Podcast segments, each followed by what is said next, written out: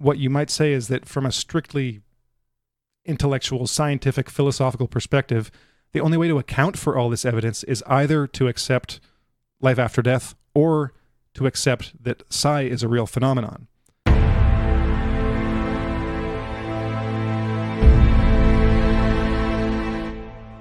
Hello, and welcome back to Mind Matters. Today, we're going to be revisiting a theme that we've covered on one or maybe two shows now. It's the subject of the afterlife and what evidence exists to support the idea that there is a non physical uh, realm or level of reality that uh, we go to after our physical bodies expire, uh, what the implications are for such a level of existence, uh, in contrast to all of the types of um, scientific materialist uh, underpinnings of, of reality that we're constantly being um, indoctrinated with. And there seems to be no shortage of ideas and directions that we can go in discussing the subject because when when we discuss the afterlife, uh, the implications of a uh, of a different level of reality uh, open up all sorts of other questions. There is seemingly no uh, limit to what's implied in the suggestion that this isn't everything there is. Uh, so we'll be getting into some of the implications of uh, the best evidence, if such a word can be used, of uh, the afterlife. Uh, one of the things that we recently drew upon to, um, well, there's a lot of literature that continues to be uh, put out on the subject. And so we recently got to see a documentary on Netflix uh, called Surviving Death, uh, which was divided in six parts. And each of them kind of coming at the subject from a, a different angle. Um, it's uh, it's not a great, but it's a decent introduction to the subject, um, including parapsychology, that I think many people will uh, be very new to, um, and some of it demands skepticism. Uh, some of it because of its uh, emotional reality uh, invites more questioning and more uh, thought on the subject. So we'll be getting into that a little bit as well. Um, I'll kind of start in a roundabout way by just saying that uh, having having read some of the more esoteric uh, literature on the subject, uh, I was kind of sad to see that the series didn't cover any of that.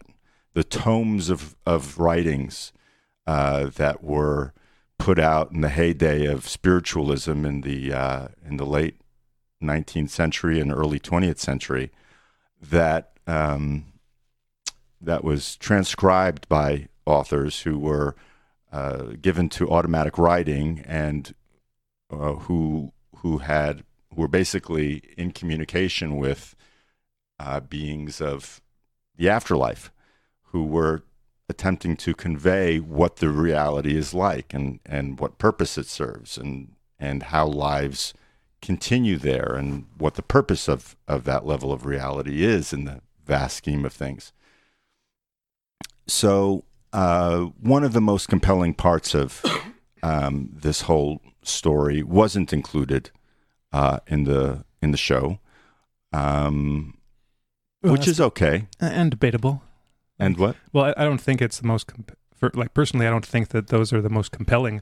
I think they're they're the most interesting and the most like reading a science fiction or fantasy novel. But I wouldn't call them the most compelling. Well, in the sense of like in the sense of evidence. So this series was based on and inspired by Leslie Kean's book which we've got here, Surviving Death. She published this one. Let me see what the year was 20, 2017.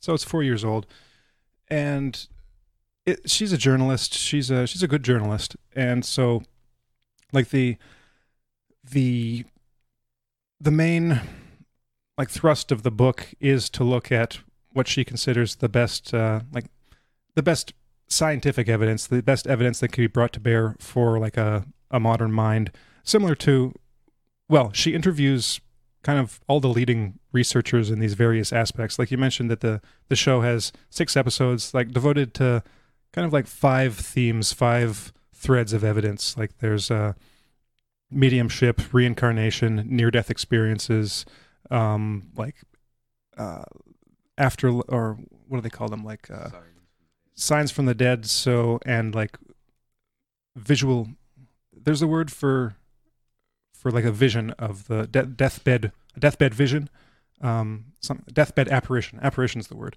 So when which there are kind of two types. I can't remember the specific terminology for each of them but one is when a loved one or someone close to you dies elsewhere and that and and you have like a, a vision at night or you hear their voice or you have a, a vivid dream or something happens you might you might see see them when they're not actually there and then a day a week or a month later depending on the time period and depending on how fast information would travel you get news that that's when they died. And they de- they might have died in a specific manner that you saw them like um, someone might have a uh, a vision of that person like drenched in water and then you find out that they've been drowned you know halfway across the world something like that or an actual deathbed vision of a person who's dying. And this seems to be a recurring theme among people who are dying who in the in the last moments in the last days weeks sometimes even longer than that have visions of their loved ones who have previously died. Hmm and like waking visions. And the, and these people are are totally lucid and um well well can be totally lucid like not necessarily um with dementia or anything like that just as lucid and and uh coherent as they are ordinarily but they'll be seeing things that aren't there for other people. So Leslie Kean interviews a lot of the people involved in each of these separate fields, including some philosophers, some um, some doctors, and and uh, like medical doctors, philosophers, medical doctors, um, psychologists, and um, people of those sorts. She she interviews them all. So she one of the people that shows up in the book is Stephen Braude, who we interviewed on SOT like years ago. Man, he's written several books. He's a philosopher. Like one of them's Or- Immortal Remains, the evidence for life after death, and so he kind of takes a real um, like analytic approach to to all the evidence and and he comes to like his kind of philosophical conclusion that you can't say one way or the other with certitude. Like a lot of philosophers and people looking into this will will say oh it looks like the evidence tends in one direction. Like it tends to definitely that the, evidence does seem to support the the evidence of the afterlife. But given all of this other stuff that we know about the capacity of the human mind we can't say definitively that it is so. So so we're left in this position of still not like just with our within the categories of how you know we in our time think about things and judge Mhm. evidence we can't say for certain that it's one thing and not the other so i can understand like i, I can understand whatever position someone might take on the actual evidence whether it's from a um a- like a dogmatic traditional perspective where there's a very set belief in what the afterlife is or is not and what happens and and then maybe the agnostic approach which is which is leaving open either possibility. So and for for that you'd have to be kind you'd have to kind of reject the at least the the mainstream materialistic scientific worldview um, to be open to the possibility of something over and above that or that could somehow work maybe somehow work with that but but be but might include that but with something else uh, on top of it over and above it. And then the the i guess the the, the other extreme would be to to simply um like maybe reject the the traditional notions of the afterlife and to go firmly in the okay yes it exists and and this is what it's like, but it doesn't have anything to do anything or doesn't resemble to any great degree, you know, the the the common options on the like religious market, which is kind of like a horseshoe theory where it, that kind of is uh, pretty close to the to the religious perspective. So just maybe before we get into the stuff that's in the book, I wanted to comment on some of the the some of those like perspectives that that you're talking about from like the 1800s and the very in-depth um, very in-depth presentations of the afterlife and this actually will get into something that i was planning on talking about because two of the episodes out of the six so while each type of evidence is usually devoted to has one episode devoted to it mediumship has two devoted to it just because i guess it's a there's so many mediums and so many different types of mediumship as they show in the in the show. And when you look at mediumship i think mediumship for the most part is actually the the weakest form of evidence that actually that would actually kind of convince a convince a hard-nosed you know skeptic out there. Like a, a lot of the, one of the charming things about the show is that they interview a lot of people who have had experiences right? And um, some of the I can't remember if it's all in all of the types of evidence, but usually there's there's a couple involved and there's a death in the family and then something will happen and the wife will be the motivating force and saying, "Look what's going on," or "Look what happened. This is really weird." It's the husband that usually is, is like, "Oh, you know, no, we can't get into that. That's that's that's crazy stuff." And luckily f- for uh, for the show and for for the wives in these situations, the husbands kind of come around because you can see that it's not something that you can just dismiss out of hand or just write off completely. Mm-hmm. Um, but you can you can kind of see where they're coming from and where they're starting where they're starting from. But when you when you see the um, the stuff produced by mediums, this is where I think Braude's approach is a kind of um, even if I don't even if I don't necessarily like you know like like I have a kind of personality aversion sometimes to might be kind of contradictory because I tend to be the same way to the kind of hard-nosed intellectual like oh it can't be this this can't be proved you know it's kind of it's kind of annoying. But I think that can be helpful in certain situations. And maybe I'll give the example. When we did our interview with Mary Balogh I brought up um, a case and I couldn't remember the woman's name of a a medium if you could call her that, from the early 1900s, I think, named Pearl Curran, who, with an acquaintance of hers, sat down at the, at a Ouija board, and they made contact with this woman named Patience Worth. And so the idea was that, that it, they eventually narrowed it down that Pearl Pearl was the one, the the kind of um, the, the the channel, the medium the woman she was with, I think her name was Elizabeth Hutchings or something like that, she wasn't necessary. So they could actually contact Patience Worth when this other woman wasn't there. And so Pearl was the the woman that you could say channeled this this personality for the next 25 years. And Patience gave like a backstory of who she was and a, a story of of the life that she'd lived. And she she was a, a writer, so she actually wrote poems, novels, um, aphorisms, all ki- all kinds of like literary works that she produced through uh, allegedly through Pearl Curran on a Ouija board, very rapidly and remarkably without any errors. So, as I kind of alluded to or you know described not too completely in that interview with Mary Balogh that we did, she could sit down and start writing a novel mm-hmm. as Patience Worth, and then cut off for a week or a month, come back, pick up, yeah, con- continue pretty much mid sentence, uh-huh. and then once the novel was complete, all that had to be done was the the minor editing job of separating the words, you know, maybe adding punctuation. Mm-hmm. But there were no major revisions done, and she wrote tons of novels this way. And some of them were best selling at the time. Mm-hmm. But they weren't really remembered because they were kind of written off as a, a gimmick, because it was this Patience Worth who doesn't exist you know, writing through this medium at a Ouija board. So people didn't really catch on it like she wasn't a real novelist. So the the question was, well, was Patience Worth a real person? And Braude devotes like a whole chapter to the case and goes into it in depth. And what they what he basically comes to the he comes to the conclusion that there's no evidence that this Patience Worth ever existed or was ever a real person.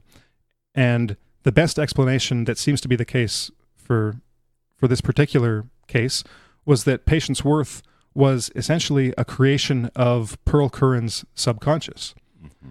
It was Pearl who had the creative ability.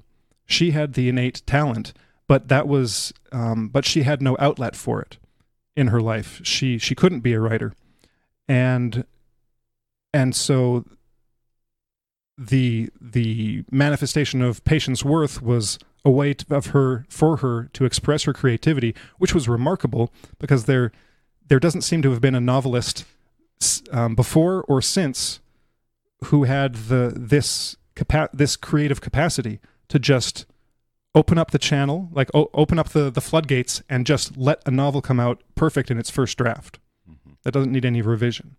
And I'll get into some other remarkable things she did later.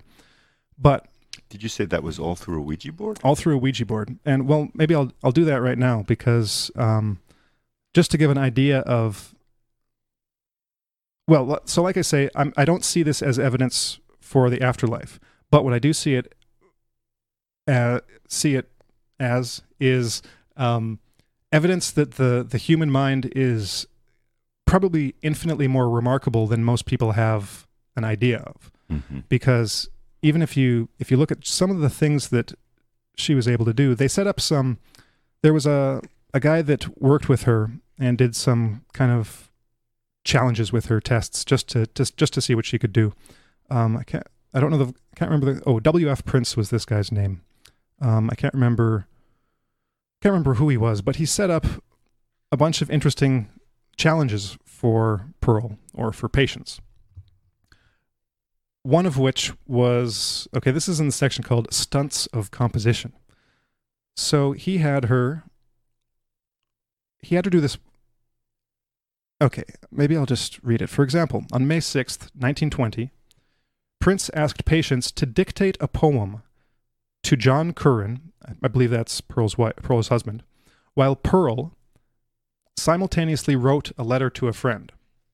So she's sitting with one hand composing a letter to a friend, mm-hmm. and with the other hand, she's moving the, the Ouija board to, to different letters.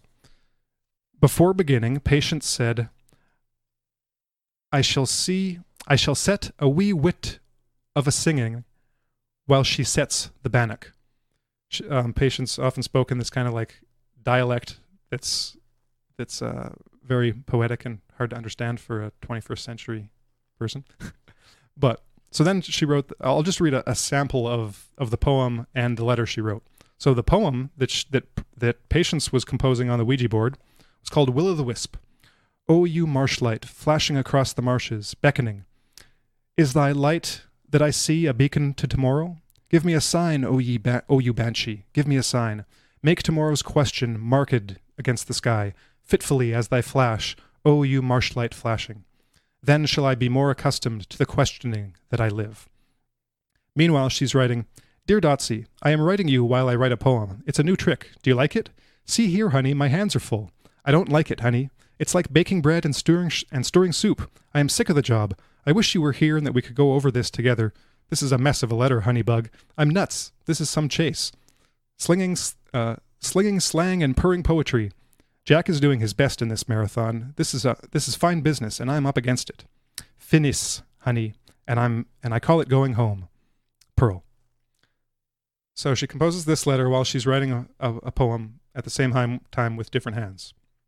Okay. On another occasion, he got her to compose a dialogue between um, a dialogue in her in her characteristic archaic dialect between a lout and a wench at a fair. And then, interspersed between lines of this dialogue, she was to compose a poem on the folly of atheism. So that's exactly what she did. and I mean, I'll read a little bit of it, but again, um, the dialect is is kind of hard to understand. But and I'll leave out the the ellipsed letters so that they make words that can be understand. So, have you seen the mummers setting up a puppet show? A thin the fielding? Nay. Interspersed with, who doubts his God is but a lout, who piths his wisdom with egotry ha- hath lost his mark. Ay, I seed him fetchin' past, and bide of a rib bide of a ribbon and a new latchet, and a shoon bucklin and tasselled thongs. To doubt is but to cast thee as a stone unto the very heart of God. Ay, and I fetched me a whistle, and heard the doings of the village, that Mark the smithy haid a new wench, and she be left, etc., etc., etc. She composed a poem um, immediately after being told to, to, with each line starting at on the new letter of the alphabet. So, a task is before me. Can I, O God, perform it? Dole me patience, enough that I be sustained, for I am indeed in need of strength, etc., etc., etc. And she's doing all this immediately at full speed Mhm. you know, while sitting, sitting at a Ouija board. And so that's in addition to the novels that just flowed out of her seemingly from nowhere. And she herself um, didn't take any kind of personal credit for it. Kind of like, you know, Mary Balogh, it's, she, for many novelists, it just comes to them. Well, for her, it was literally, you know, like watching watching the novel be composed on a Ouija board. Right. Okay, so this might be a strange thought, but um, when we were, uh, oh, so I was reading one of the the Westcott series books, and one of the characters can play piano. Now he's he had never uh, taken any formal lessons, so he he just naturally had this ability to sit down and play. So I was thinking about it, and uh, you know, there's there's virtuosos of that of that sort who who do exist and are real. Mozart was one of them who just kind of like picked up the piano at a very very young age and just you know took to it like water. Mm-hmm. So it made me think that there is some kind of information in an information field, right? And what all we do when we do things is we tap into it, and there's multiple ways of tapping into it. Um, for most of us, the only way for us to be able to access the information in order to play music is by having the the hardwired code into our neurology, uh, into the you know physical motor units, in order for that to come through. Mm-hmm. However, perhaps it's possible to have access to that without all of the actual uh, like motor neuron mm, groundwork. Mm-hmm. And so I was thinking about it uh, in terms of what you were talking about. She's able to tap into that part of the information field without ever av- having actually taken any like writing courses. Did she ever take any writing courses or anything like that? Uh, I can't remember the specifics, but I'm pretty sure she she didn't, but she had some kind of passing familiar, familiarity with like Chaucer, but um, but she hadn't devoted herself to like a serious study or or have experience in writing. It kind of just came out of nowhere. Yeah, so that was that. That's pretty much what I was uh, had had in my mind as to how this could possibly work. Now, again, like what does this mean, and how does this actually work, and what does what does that uh, then open the doors to in terms of possibilities? Mhm. I don't know, but I think that's pretty cool. Mm-hmm. Um, I mean, there was the the stories of Gurdjieff being able to watch somebody do something for a couple minutes and he do it himself. Yep. And I'm I'm wondering if that was what he was doing. Mm-hmm. I don't know. Yeah, so there there is a, a question about the nature of human genius, like what it is, and no one really knows what it is. And there there are some some ideas about what some of those things might be. Like with the virtuoso um, musicians, one idea is that they are reincarnated. So, but then the question is, like Rowdy raises, okay, well, let's assume that's the case. Well, then how did the how did the the previous version get that get, get get that talent? Did they develop it in their life? Is it possible to develop it in life, or or maybe for some people it just does come out of nowhere? So, but then you could put both of them together. Maybe it comes out of nowhere, and maybe that genius will then reincarnate in another genius, and you'd have two two geniuses. So, if you're open to the possibilities of both, then then maybe there are maybe there is more than one explanation for it. Maybe it is, you know, it, maybe it is just like everything in human nature, part of that bell curve where some people are at that that tiny end of the bell curve where they just they have a lot more of something than everyone else does. And maybe talent is distributed like that. Maybe it doesn't have to have anything to do with reincarnation, but maybe it sometimes does. Because one of the, like what I find to be some of the most compelling evidence f- for an, like the, the continuation of life, you know, after death would be the reincarnation cases. For some reason, those just kind of Mhm. strike me as the most compelling. And they're they have two really good cases in this show, which are discussed in the book too. Um, so I'd recommend either reading the book or or watching the show to get f- familiar with them because they're they're really compelling and interesting. But one of the things about kids who remember past lives, which is a phenomenon first studied in, in depth by Ian Stevenson, a medical doctor and psychiatrist. I can't remember if he was a psychiatrist or not, but he collected just tons of cases from all over all over the world, but mostly starting out in South and Southeast Asia.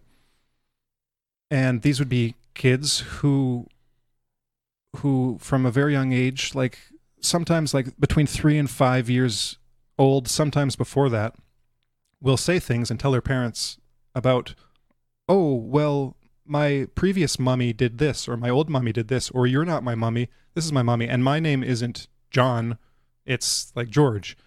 And then they'd give details, and in a lot of cases in in um, in Asia, what they do, they they might remember, oh, I was from this village, and so they'd bring the kid to that village, and then the kid would point out their previous parents, or that was my brother, or that's the guy that killed me, you know. So, so there's a lot of interesting cases like that in Ian, Ian Stevenson's work, and also Jim Tucker, who um, they interview for this show, and who's interviewed for Leslie Kean's book. So, uh, some of these kids show a kind of unexpected, unexplainable, preternatural knowledge of something that they're that they're obsessed with. So there's this um, one of the cases, James um, James, I'll just call him James, was a kid from a very young age. He was obsessed with um, planes, and he'd draw pictures of plane crashes, and he said, "Oh, this is me. You know, I died in a plane crash."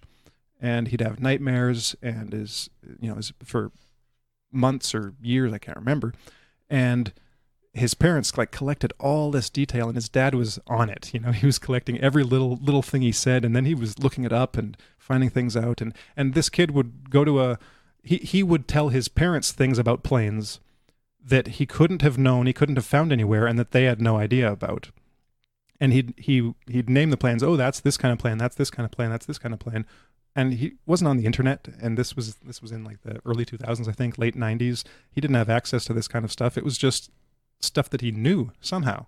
Mhm. So there does seem to be the possibility again, like for some of these skills, even if even in this case, if it's just um, if it's just facts to to carry over that kind of information. Now I don't know if they were to sit him in like a flight simulator. It would be interesting. It, it would have been interesting at the time to see if this kid remembered the actual like the motor neurons, the Mhm. the actual movements that uh, that accompany flying a plane. But but long story short, for just to to cover this case, they found eventually through a cou- just a couple things that he happened to say, they managed to find the the aircraft carrier and the like the squadron or or whatever that he was part of that and and the guy who died in like the battle of Iwo Jima that matched everything he said. Mhm. Um, so that's like pretty remarkable. Again, Braude would say, well, it doesn't necessarily mean that it's actual Right. like, like life after death, but that's because Braude is open to um, the idea of psi. So what what you might say is that from a strictly intellectual, scientific, philosophical perspective, the only way to account for all this evidence is either to accept life after death or to accept that psi is a real phenomenon. If you don't have either of those, then you can't explain it. So either way, the materialistic, the scientific materialist perspective can't account for this kind of evidence. Like it might be able to account for, um, like Pearl Curran.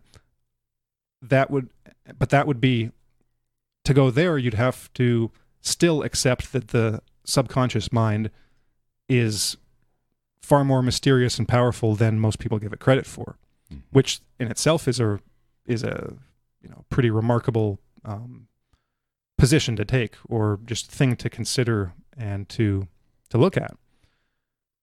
But to get back to the like the the channeled stuff, the the really interesting channel stuff. hmm Well, before that, one other case to show kind of like Pearl Curran, there's a famous experiment, I think it's called the Felix experiment, where a group of people who were familiar with the literature decided to get together and create a personality.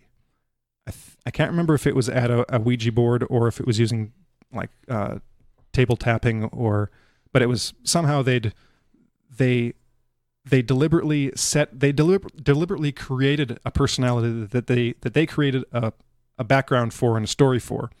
And then that personality manifested seemingly autonomously among them. And they engaged in dialogue with it.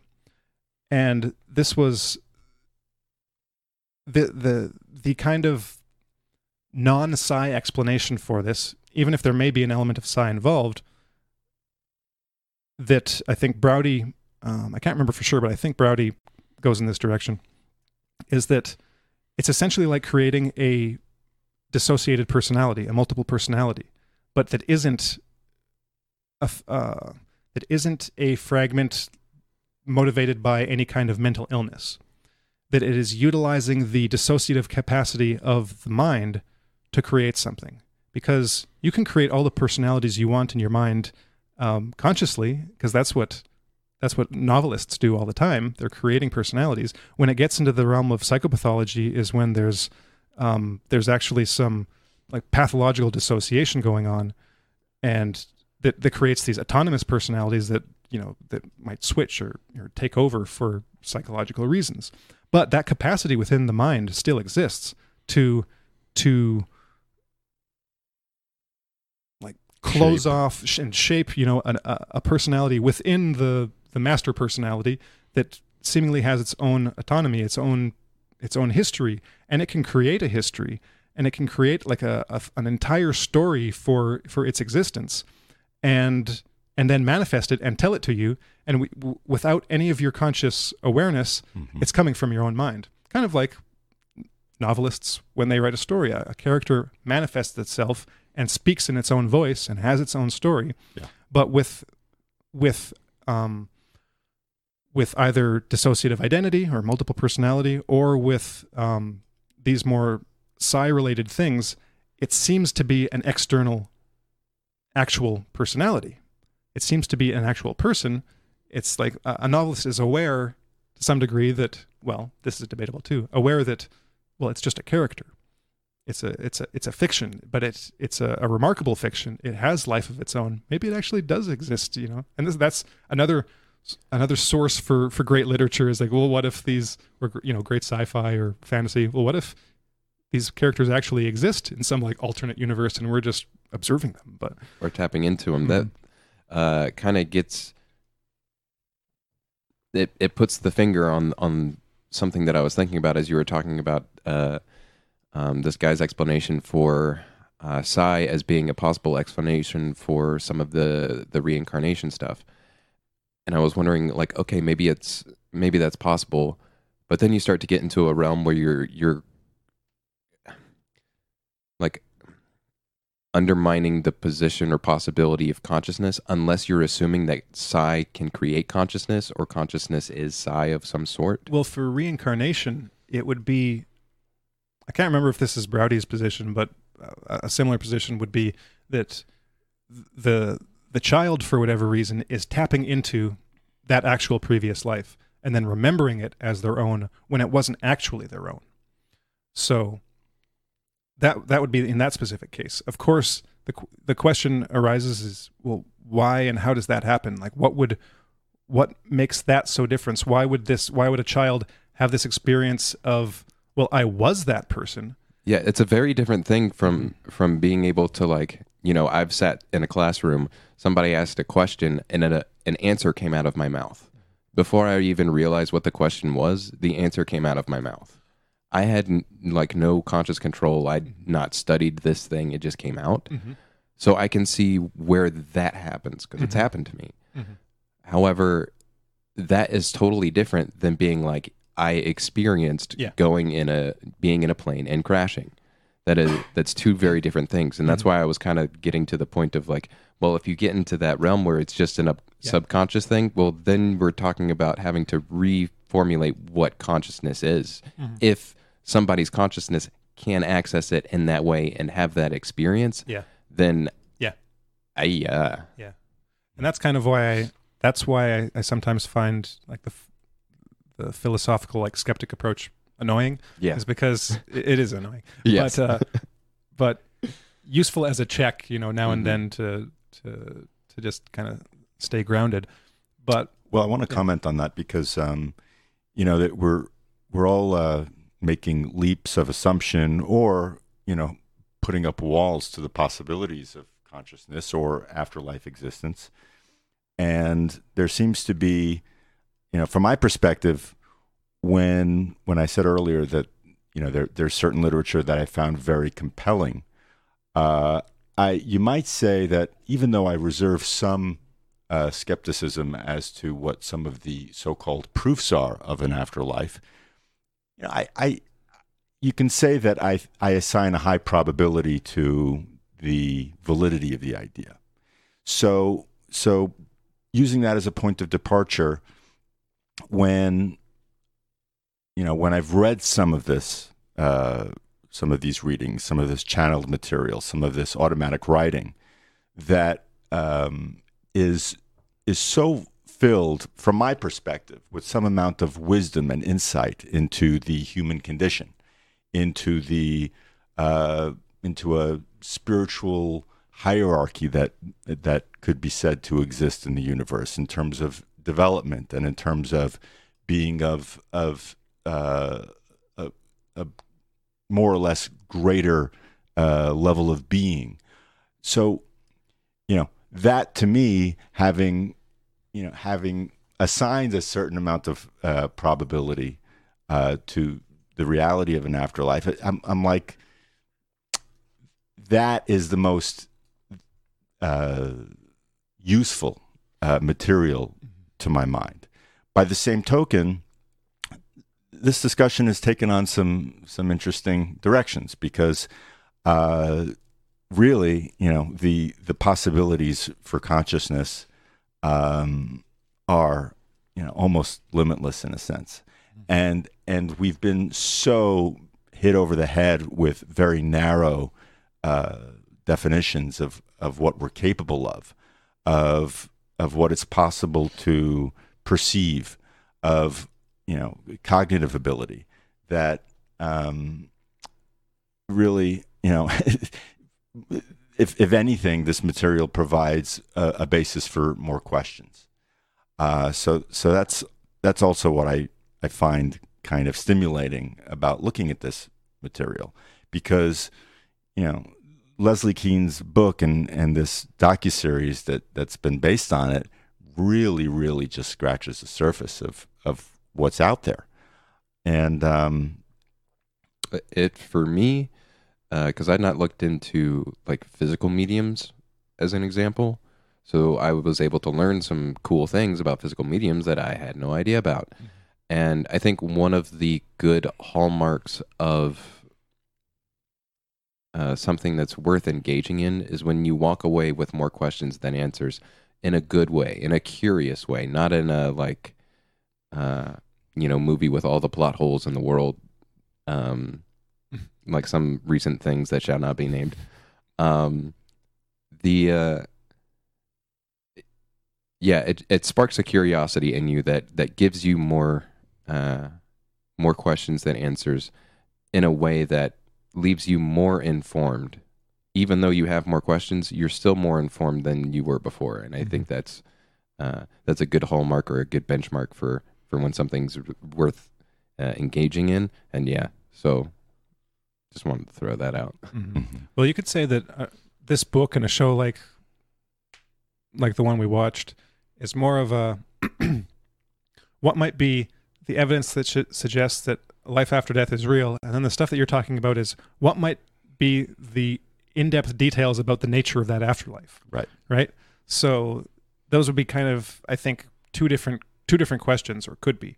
So once you get into that question, then it's well, then it's entering the jungle where where it's it's a matter of s- sorting through the the the numerous different portrayals of what the afterlife looks like and separating the wheat from the chaff will you know that and I think that's why a person like Kean or Braude or the or the doc, the filmmakers would avoid that is because that's a huge project and what's what's your standard aside from um, well I like this one right it's like that that would that would be in itself a huge project to to engage in I completely agree. Yeah. I mean, I've I've read enough of these books now where I've um, yearned to see some representation of it that didn't uh, look or sound like you know Michael Landon's 1990 series Highway to Heaven, or I mean, just something that that that gave a uh, an eloquence, a beauty uh, to all of the the the wisdom that seems to be uh, conveyed through these um, through these books uh, that are that are meant uh, not to not to give us uh, solace in in the idea that that there's you know more to this uh, mortal coil, but that there is much more to uh, to life and to the cosmos and and uh, human existence and, and existence in the universe uh, that we just we get we just don't have the the, the background for. Um, you know, we, we have these very shorthand explanations of it. Um, I think through a lot of the world's uh, religions, and uh, it it seems to me to be very uh, incomplete and um, and wanting. And so, uh, because if if you're looking for for directions to grow into, what does that mean? What does that even mean for oneself? Uh, what what is it about an understanding of how things may in fact exist at other levels that inform our existence? Uh, so that's that's why I I come back to these uh, these books.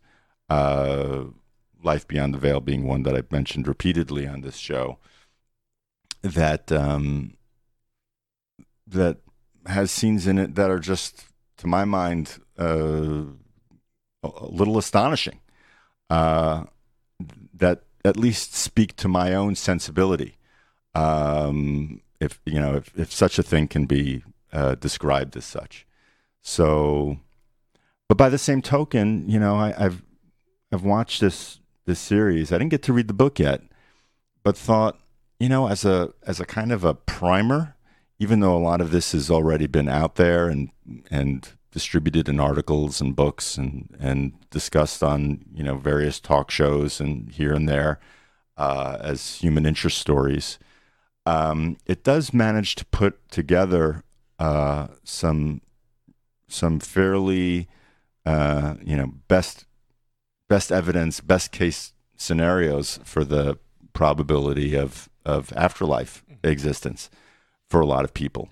And I found myself wanting to say to you know friends who friends and family who are uh, maybe of the more skeptical bent, hey, you know, watch this. Don't believe in it necessarily, but just watch it. Listen to the listen to the people's experiences of of seeing departed ones uh, visit them, you know, close to their deathbeds. Listen to the people who were trapped under the river surface in their kayaks for an hour and and saw themselves at a distance and and were clinically dead for uh, a little while. You know, And then we're able to describe what uh, some of the people that came to help them were wearing, or what people were being operated on, what they said during the operation while this person was uh, either dead on the table or completely zonked out because of the uh, anesthesia. Or Yeah, you don't have to decide. You don't have to make a decision one way or the other. But um, it, it is material that uh, you know that if you're if you're a thinking person, I'll say that. If you're a thing, if you have any questions about anything in your life, uh, in about life itself, this will this will add to them. and and to engage in it, uh, engage with it in a way that's not totally just outrightly dismissive, Hmm. because you can look at it and you can just be like, oh, they're crazy, and don't engage with it any more than that, which is disrespectful. um, but you know, it just, I just, it's intellectually lazy. Mhm. It's just lazy to me Mhm. for for somebody to like watch it and just be like, oh, they're crazy. Like, yeah, you can use that as a as a possible reason for you know what happened and what they were saying. Like, yeah, that's totally possible. Or there's something else going on, Mhm. and we need to be able to account for it. If there's something here that happened, we need to know what it is and how it fits into the greater narrative of things. So that way we can, you know, if we're wrong about something, we need to know because if we're you know basing all of our lives on a specific assumption and that assumption is wrong we will have a price to pay Mhm. Well, Harrison, you mentioned a little earlier how you know it, it was the the mothers of the children who were experiencing these you know reincarnational knowledge dumps. You know, like James with the the fighter planes during World War II, or the the Indian boy who who knew things that only the departed chief of the of the tribe knew very specifically, and and I think there were a couple of other cases where it was the mom who had stepped in to the situation out of a uh, empathetic desire to help their their Mhm. child with the nightmares with the with this other body of knowledge that they had no right to to know so well and to continue to incorporate into their own you know lives and and so i think there that there's something to be said for the um because Stephen Braude comes at this from a, a very scientific, analytical uh, perspective, as you mentioned before.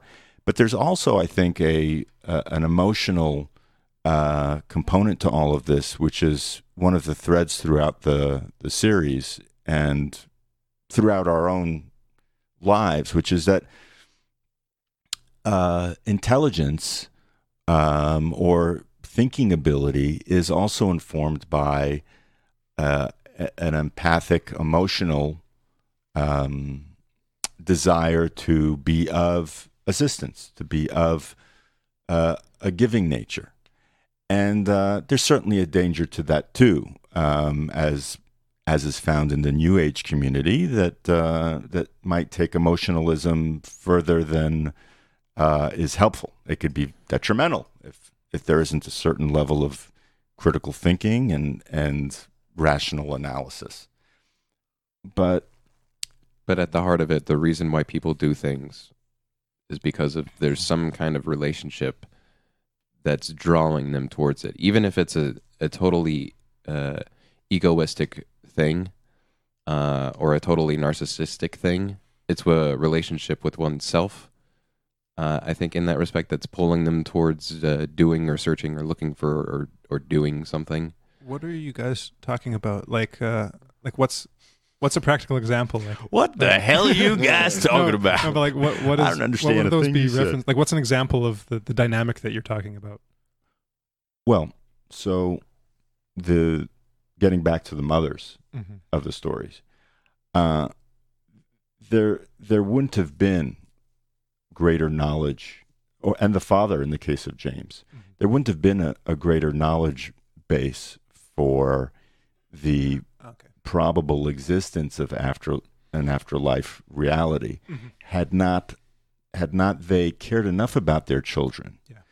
to investigate it instead of instead of dismissing them i mean there was a real desire to to to help this kid come to terms with all of this stuff that is really quite abnormal to, to be dealing with at such a young age so um it it's it's that impetus uh, that that empathy, that care for the child, like the like the dad who took the boy to the very island that you know that the past life uh, man's you know, where he lost his life. I mean, this was a this was an act of pure love and and and kind of therapy to go through all that trouble. I, it was very touching, actually. Um, so there is a you know there is a another type of intelligence, an, an emotional Yeah. intelligence, if you will, Yeah. that informs some of this knowledge. I think. Yeah, I wanted to bring up something very similar, and that is to kind of take a couple points out of what you both said for the last few minutes. I think that the starting point, the most healthy and rational starting point, is to just first of all accept that these kinds of things happen, whatever the explanation is for them. For example, I until reading the book, I hadn't been aware of how common it is for people who are dying to have uh, uh, awakening visions of their their dead loved ones. Right. I hadn't known how common it is, but it's actually pretty well known among like hospice workers that this kind of stuff happens. But a lot of people just because they reject the idea that it could be true, that it could possibly that it could be true, they re- they are closed off increasingly to the idea that it even happens. And so it's just kind of this it's just something that happens that the the people that deal with the dead and the dying you know are aware of but but you know i hadn't been exposed to that like it it wasn't part of my my worldview that that is a thing that happens regularly or that could happen regularly What's the percentage on the number of people that experience it? Do you remember? no i can't remember Was it a, a high, like 70% of, or more like a 20? i have No idea. no recollection I, I thought it was around 50 based on one of the things that I had read, but it is it is surprisingly high. And it didn't surprise me because um, when I, I had heard anecdotally stories like that, you know, where a, you know, a Mhm. friend's mother uh, on her deathbed pretty much had that very experience of seeing people coming to her and and her saying, "Don't you see?" You know, and and Mhm. you know, so well so if you're aware that that kind of thing happens it's not going to be a surprise to you and regardless of what you may think about the the reality of if they're seeing them or not it's important to know that it happens to be able to deal with it. The same thing with the children who remember past lives. If you live in a world where that thing never happens then like a lot of these families it comes out of nowhere. You're surprised by it. You don't know what to do. Your child is in terror every night because of these memories or nightmares and you you have no options. You don't know what to do if everyone were, were aware of even if they even if even in a, even if in a culture even if a culture totally rejected the possibility of an afterlife if they were aware of these things happening and had responses to them they'd be able to deal with them it's Yeah, like oh well he doesn't he doesn't really remember a past life. It's just a coincidence that everything that he says matches up with his actual past life. But here's what we do when a child, you know, delusionally thinks that he was this person that actually existed and knows all these details of his life. So so let's do this thing. And I think that the reason that we reject that is because that's an absurd way of looking at it. Because you have to reject the fact that he actually is remembering things that actually happened that he could have no access to. But regardless, if if more parents were just aware of it's a possibility that my child will have memories of a past life whether real or not, well here's what here's what we can do to to you know, help him get through it. And that's something I thought the show did well because, as in the case with the Indian boy, uh, who was basically, you know, His own it- grandfather, it- great grandfather. Yeah. or, or like the, the head tribesman, he was already born into a culture that was very accepting of, of this type of thing, where Yeah, you know expecting it. worship of res, respectful of it and expecting it. or expecting it and and and uh, respectful of ancestors. So it was built in. So it was, you know, it, it wasn't the it wasn't a thing where uh, you know in in most Western cultures it's you know it's the stuff of sci-fi, right? It's a curiosity uh, and an entertainment and a novelty, and not uh, part of our um, our worldview. Uh, so yeah, so acknowledging uh, what may very well be or, or should be part of our worldview um, you know, through these facts and not being dismissive of them outright, I think is uh, just a, a good idea. And on that point, it was very interesting to read some of the reviews of, of this program, Mm. right? Because you had a lot of reviewers saying things like, well, there was no, you know, equal attention given, you know, by uh, scientific materialist, you know, analysis. And when I read that, I thought, but you know what? Everything is so biased in that direction anyway, for the most part, that here finally, you know, is a is a, a reasonable, not perfect, uh, because there were things that that stretched my, you know, beliefs and and or possibilities, or or at least caused me to question, you know, w- with some skepticism what it was we were actually seeing, as in the case of the mediums. But Even then, the mediums were entertaining, if nothing else. yes, True. but but certainly there is a kind of a, uh vociferousness, um, a uh, uh, an anger, a dismissiveness to any kind of presentation of of this kind that is uh, it's kind of like a, a knee jerk reaction, and it seems to me that there is you know some segment of the population that is either so indoctrinated with materialist science or somehow constitutionally incapable of taking on this information as part of their um, as part of their thinking and being. It's it's like there is this, you know, this uh, you know, if, imagine if you would a, a wall inside of their minds that um, has, is, has been so built up and strengthened and, and fortified that they are prepared to come up with any rationalization to dismiss out of hand any of this information. So that's unfortunate. By the same token, I don't think most of the people who are going to be tuning into this program are of that bent because they Probably got a few. They're they're probably already predisposed to some level of open-mindedness. And um, you know at best they have more questions that they can pursue for themselves about the the reality of this whole subject. Hmm Well, the, the last observation I wanted to make about watching the show is that, and this kind of relates back to what we were just saying about being aware of these kind of things, just even for their therapeutic value, is that one of the themes, of course, because this it's a show, it's six episodes about death. Death, which is a part of everyone's life, whether they want it or not. And you see the amount of grieving that people go through when a loved one dies, especially um, if it's a child or you know a young person or someone that just that dies um, unexpectedly and just out of nowhere. They're here one moment and then totally totally unexpectedly you you were expecting to have years and years with them and then they're gone.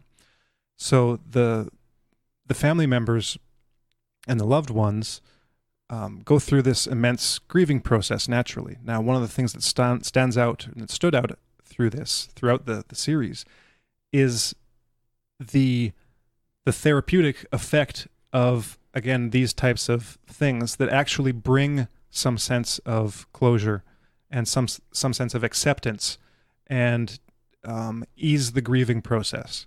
So even from again from a strictly utilitarian perspective, even if you don't want to change your worldview, it would make sense if we're if we're looking at what actually works. I mean, again, I think that there's uh, that there's a high degree of probability that this is actually true, that there is life after death, that a lot of these things are veridical experiences. They actually do happen in some sense in the way that they appear to happen. mm-hmm.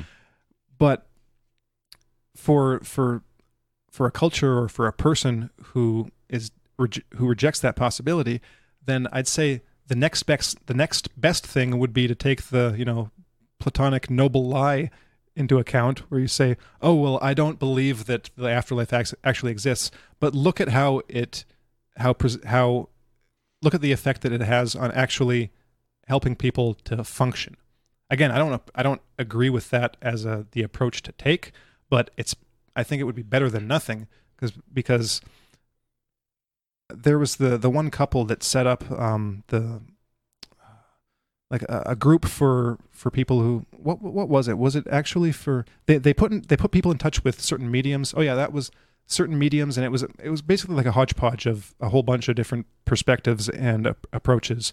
And the the one that just sticks to mind is the the the man. He was a, a medium who draws uh, portraits so faces of the, the the spirits of the dead people that you know that he's seeing and then r- relays a message um, but things like that even in the mediumship which i'm most skeptical about but which i I still think that there are actual good mediums.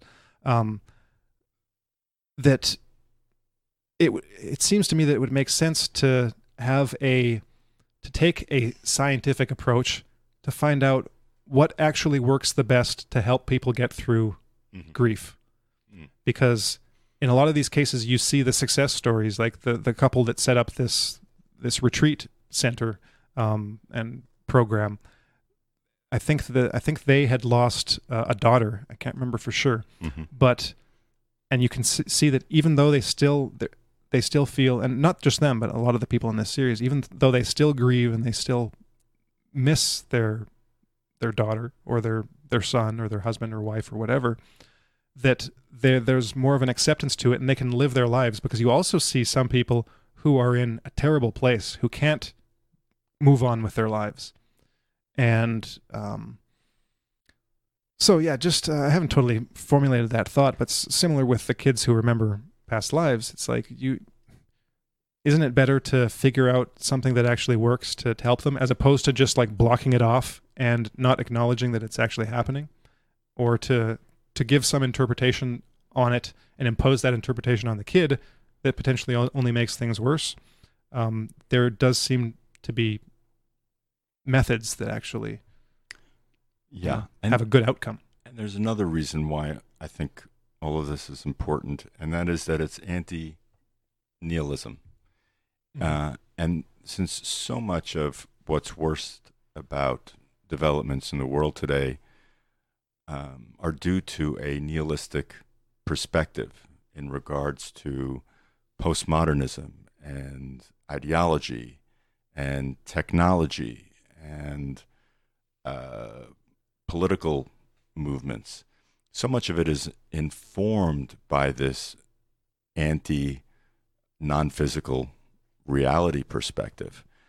Uh, it that you know th- this is having at least a an openness to all this. I think um, subverts and and and undercuts uh, a person's you know all the kind of anti uh, anti spiritual, for lack of a better word, um, uh, movements that are that are being um, kind of foisted upon people en masse.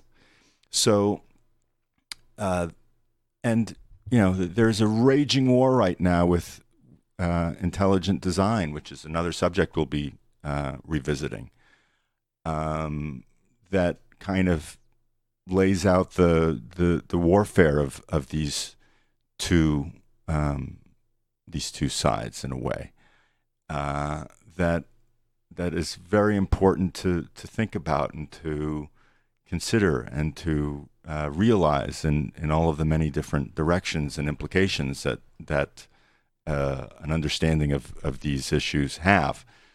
So that's all I wanted to to add to that subject. Well, I'll just throw in the um, just to I guess expand on the points you were kind of making a little bit. The uh, oh, what would you call it? Um, well, okay, so the the two perspectives within the West of, uh, or you know, just two perspectives, I guess you could say, the totally materialistic uh, versus the uh, immaterial, non-materialistic uh, perspectives.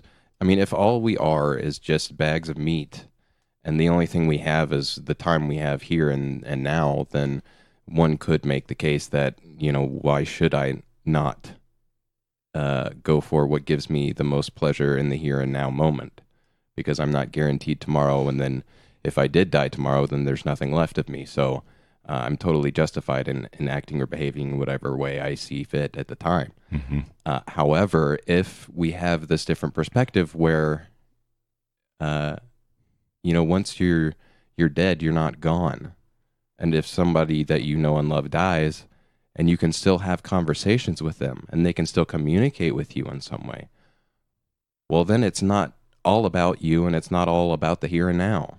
So it it, it changes your value system, and expands your um, the possibilities for for what is uh, good and, and right and and how best to behave now uh, i would still say that even if there was only the here and now moment and there was uh, no hereafter i still think that uh, it's better to to live a life of goodness um you know even if there's no heavenly reward you know Mm-hmm. uh, afterwards. I still say that it's it's morally better to live your life in a in a way of um, of service to others more than the the service of yourself and your own ego.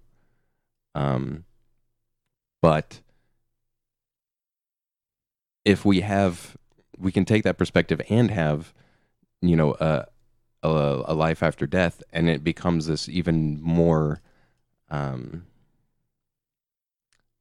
a it provides a greater impetus to behaving in a way that is uh, considerate of other people, and you're less likely to get uh, controlled in certain ways, because again, like with all of the uh, the COVID uh, hysteria, there's a lot of fear of death. But if we have a perspective where death isn't the worst thing that can happen to you, because that's kind of the the shift of the perspective. The the perspective has shifted from you know uh, what matters most is is how you live your life, as opposed to like are you still alive? Mm-hmm. And so it's shifted in the wrong direction. So if we can shift it back, uh, then we will no, then we'll no longer. Uh, be cowed into the the fear state that allows for the manipulative control because again if death is the worst thing that can happen then you want to stave off death in every by every means possible. If death is not the worst thing in the world and it's not the worst thing that can happen to you then you know we need to be addressing those things because death isn't the most important.